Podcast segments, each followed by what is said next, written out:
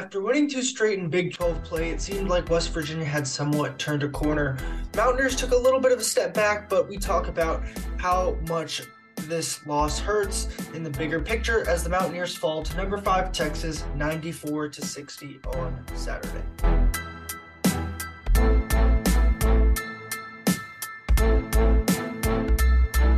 What's going on, everybody? Wesley Shoemaker back with you today. Another episode of the Blue Gold Sports Podcast.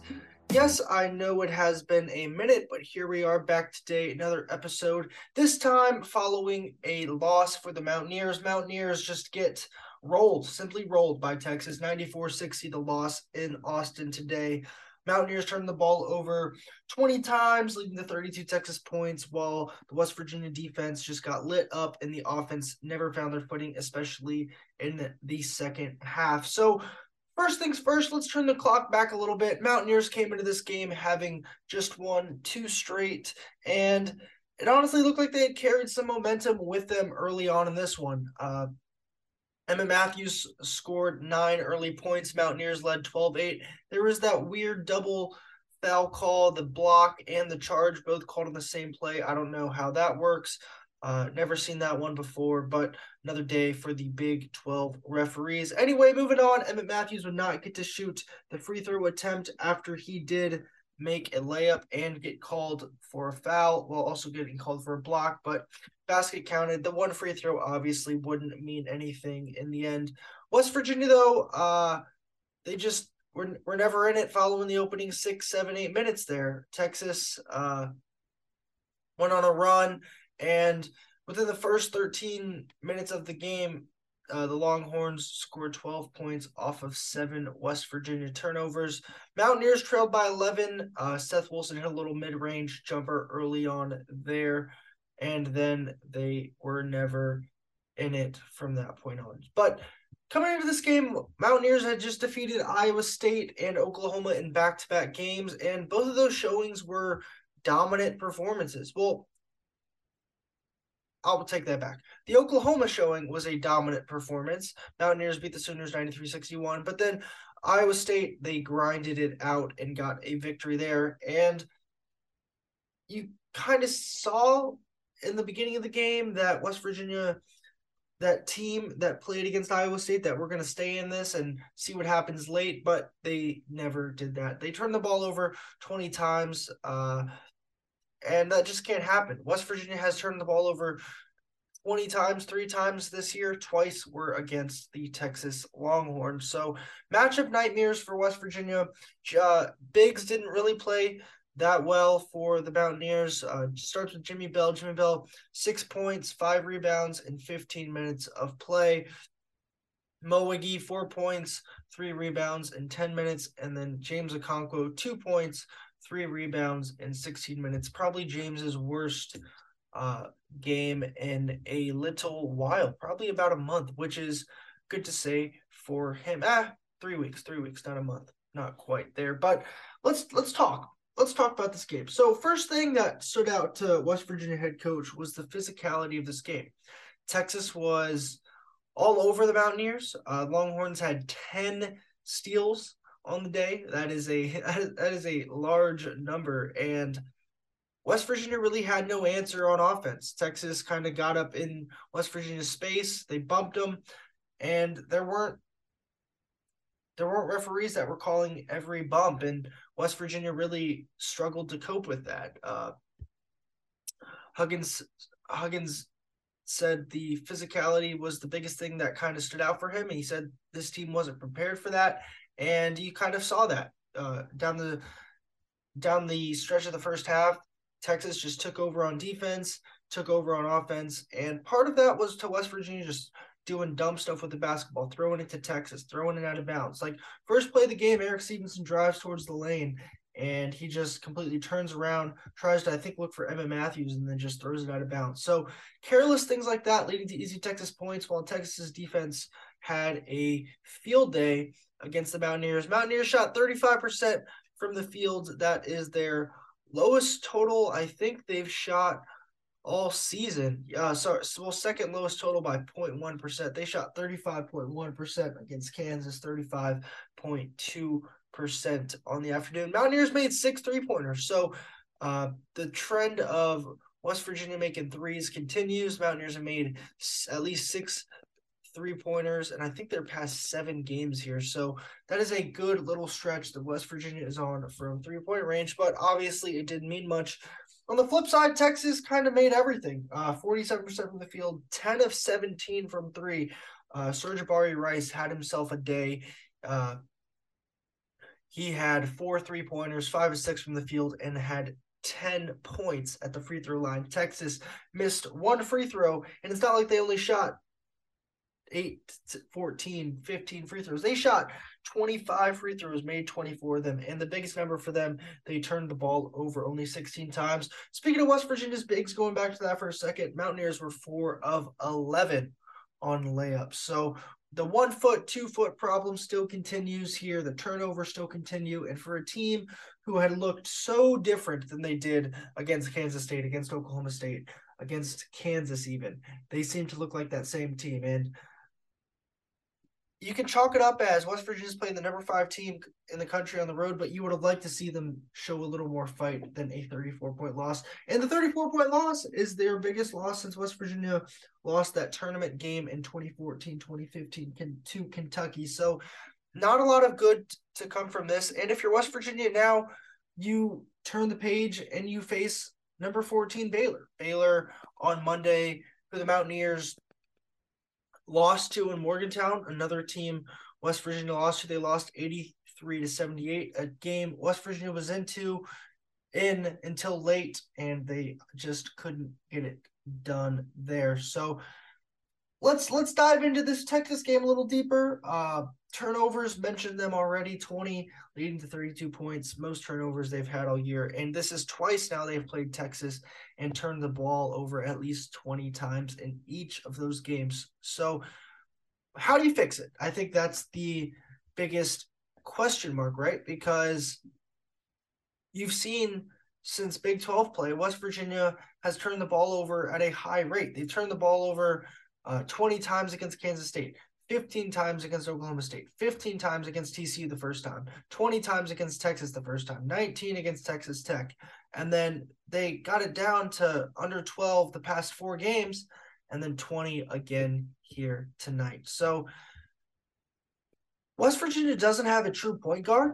Uh, Kedrian Johnson is not your traditional ball handler, and Joe Toussaint, while he is good with the ball, um, he he's not on the floor. He's not the starting point guard. So Joe has really good handles, but I think sometimes there's a double-edged sword with that. Uh, he can be really good with the ball in his hands, but sometimes he holds the ball too long, and also sometimes he dribbles into places where he then has to make a rushed or bad pass, and it turns in and it turns out bad for him and for the Mountaineers. So that that kind of calming presence with the ball that I can run this offense with the ball in my hands. It's not always there for West Virginia. And while Kedrian Johnson has been here for a while, I'm not going to say it's his fault because he's just not a true, true point guard. Um, Huggins has talked about this before, and sometimes it rears its ugly head. And this was one of those nights.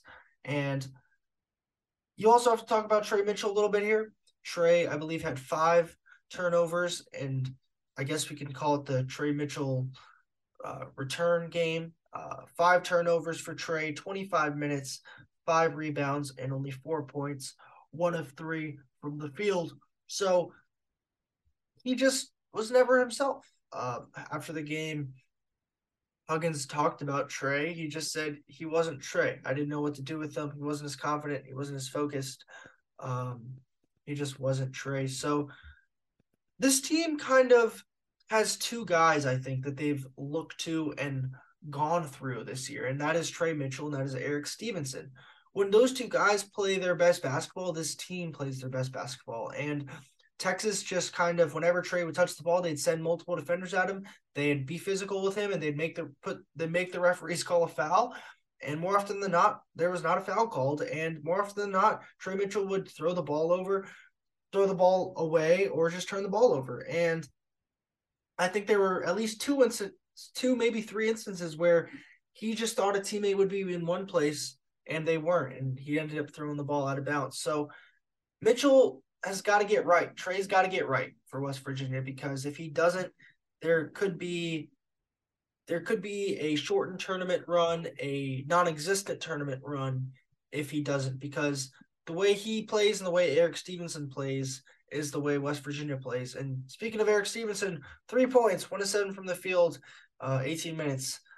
Obviously, a week ago, Stevenson scored a career high 34, and here he is a week later scoring only three. So when those two guys give you a combined seven points and are combined two of 10 from the field, um, and they have eight turnovers, you're probably not going to win a game. And you're especially not going to win a game on the road against a top five team in the country, against one of the best teams in this conference, a team who is starting to make their claim as a possible one seed come March, depending on what they do over these next two, three weeks heading into the NCAA tournament. So next let's let's kind of talk about this defense. Um I kind of feel like when you turn the ball over and you have poor defense, those things kind of go hand in hand just because teams are running in transition.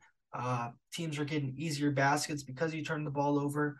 Uh, so that's kind of expected, but West Virginia really has not been that bad in defending the three. And today, today they just got lit up uh, 10 to 17 from Texas. Uh, that's the mo- second most three pointers West Virginia has allowed this year. They allowed uh, 11 to Kansas and then 10 to Mount St. Mary's in non-conference play. But let's like look at the last two games that West Virginia won. Oklahoma shot 5 of 21 from 3. Iowa State went 6 of 18 from 3. So Texas got almost as many three pointers made tonight as those two teams had combined in your last two victories if you're West Virginia. So that's just that's cause for concern. And you have more opportunities, yes, but you can't let teams make 10 three pointers, especially when those teams are probably better than you and you're on their home floor. So the defense kind of hurts. Um, the fouling hurts. Everything from this one hurts. And that's where we kind of get into the bigger picture. Bigger picture with this one for me is simple. You lose to the number five team in the country on the road. Yeah, it was a stinker. You've had a couple of stinkers, and that's it. But they've both been to top 10 teams in Kansas and Texas. Um, you still got games left. You didn't need to win this one. You really don't need to win Monday. All you really need to do if you're West Virginia is win your three games at home. And then if you want to be completely safe, you'll win one either in the conference tournament or you steal one of the next, I think it is four games they have or three games they have on the road. Um, I think three more wins where West Virginia is at gets them in. 18 wins and the Big 12 does get them in. I'm not saying it gets them into a seed. I'm just saying it gets them in the field of 68. Gets them into at least the first first four games. So um things have got to improve. Simple as that. Got to improve from today. But you've also seen this team play at a really high level um, at home at at a neutral site. Like I think their game against Iowa State, while it wasn't their prettiest game, they found a way to win, and that's what we've been searching for for West Virginia is finding them finding a way to win. Like against Iowa State, Mountaineers only scored. I think eh, they only had a like did not score a field goal in the last five plus minutes, but they still found a way to win late. Against Oklahoma, that was obviously probably their best game of the year. Maybe I'd say Florida is obviously in that conversation as well. And then a week before that, you beat Auburn, top 15 Auburn at your place as well. So this team has the capability to beat good teams. Um, it's just hard to win in the Big 12, plain and simple as that. And West Virginia was a nine seed in Joe Lunardi's latest bracketology. It'll be interesting to see where they move in overall bracketology heading into tomorrow and Monday yes, Monday would be obviously nice to win. Any win you can get from here on out would be nice. I'm not sure if they'll they'll do it. It's, it's hard to win on the road in the Big 12, hard to win in Waco, and it's even harder to win when you're coming off a loss like this. Yeah, there's going to be a bad taste in their mouths, and I think it's best that West Virginia gets to kind of come back and play and 36, 48 hours from this loss and not have to sit on it till Wednesday. And then they get to return home Tuesday early, early, early morning, and then have a little four day stretch before they play Texas Tech uh, at home. So seasons season's not going to ride or die on this one. That's I think the biggest thing that this team should realize is that one game is not going to make or break this season, and especially when that one game is uh, the number five team in the country on the road. 11 a.m. tip it was local time. Yeah, both teams had to do it, but it's it's different when it's your home court versus when you're traveling halfway across the country to do it. But bracketology wise, West Virginia I think gets to 18, 19 in there there for sure, for sure. And like night if they if they're at 19 wins, they shouldn't have to play in Dayton. They should be able to be one of the uh, an at-large bid in the actual thing and play in the round of 64. So Mountaineers lose. It wasn't pretty, that's for certain. But uh, if you get three wins at home and you get to get one in the Big 12 conference tournament, which if the season ended today, you'd be playing Oklahoma in the 8 9 game in the conference tournament, and you just beat Oklahoma uh, by 100, it felt like. You actually beat them by 30, but you get the point.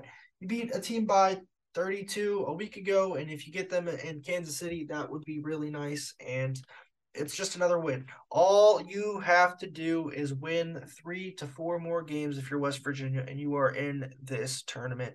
And I think once they get into the tournament, this team will not obviously not have to play on the road. They'll be playing at neutral sites and home sites. And let's go. Let's rewind to November. West Virginia played current number one team Purdue, and we're down four with like three minutes left when Tre Mitchell and Emmitt Matthews were both sick. They were playing in Portland on Thanksgiving night. Like everything just didn't line up for them that night, but they battled against the best team in the country that night and they've they're playing in the best conference in America, no question about it, and they're playing the best teams in the country. Like there could probably be five teams that all receive top 4 seeds in the Big 12, which is absurd. There could be two two seeds uh, in this thing and all from the Big 12 and West Virginia still has to play the three best teams in the conference. Besides, sorry, three of the four best teams in the conference on the road. I'd I'd say Baylor Monday, and then you have Kansas and Iowa State.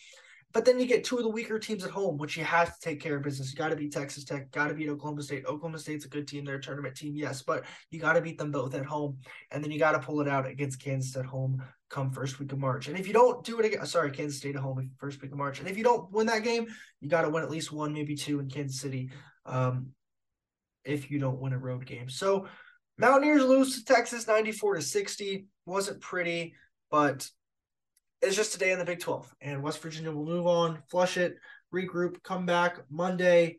Um, another opportunity for the Mountaineers to get a big win, to get a quad one win, and to get a road win in the Big 12. So that'll do it for today's episode. I'm Wesley Shoemaker, host of the Blue Gold Sports Podcast. Keep it locked here, uh, as well as BlueGoldSports.com. Follow us on Twitter, Instagram, see us on Facebook, do all of that. And if you made it this far, I do appreciate you listening. This is the Blue Gold Sports Podcast.